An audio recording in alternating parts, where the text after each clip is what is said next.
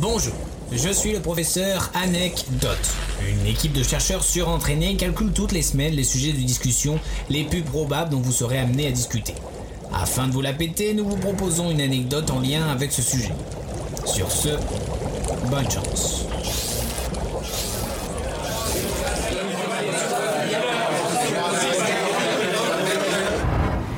Euh, en parlant de ça, vous savez à quand remontent les premiers cafés?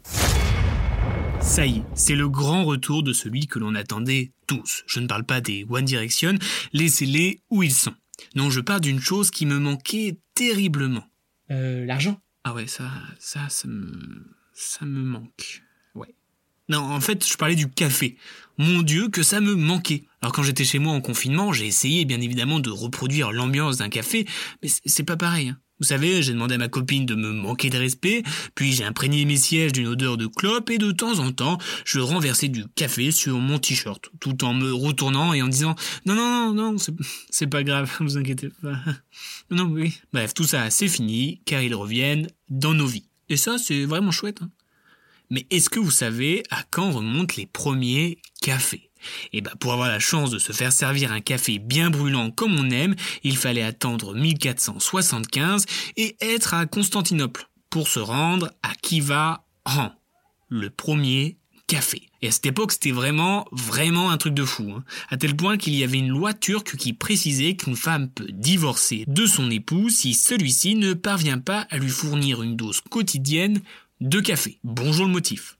Et le premier café européen, quant à lui, fait son apparition en 1522, dans la ville de Belgrade, en Serbie. D'ailleurs, lorsque ce breuvage se répand un peu partout en Europe dans les années 1600, on conseilla au pape Clément VIII de l'interdire, car soi-disant, il représentait une menace d'infidèles. Bon, et après l'avoir goûté et apparemment l'avoir kiffé, ce dernier le baptisa, tout en déclarant que laisser aux seuls infidèles le plaisir de cette boisson serait dommage.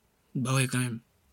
Et peu à peu, ce breuvage, qui est aujourd'hui la deuxième marchandise la plus échangée dans le monde, devient mondial, en passant par les célèbres cafés londoniens connus pour être des lieux de réflexion, jusqu'à la ville de Boston aux États-Unis, qui, une fois arrivé de l'autre côté de l'Atlantique, en a fait sa boisson nationale. Et oui, vous l'aurez compris, le café aide à la réflexion. Et ce n'est pas un hasard si l'écrivain Honoré de Balzac pouvait s'enfiler jusqu'à 50 tasses de café par jour. Bon, après, il était du genre à travailler 18 heures par jour sur ses manuscrits.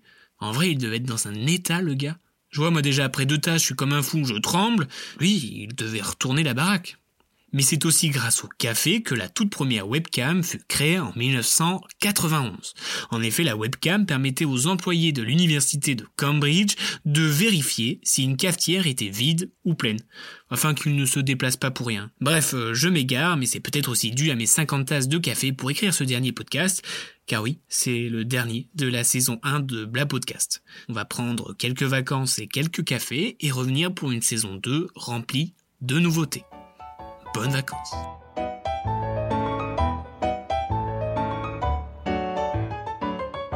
Bien joué, trou de balle. Merci, sœur.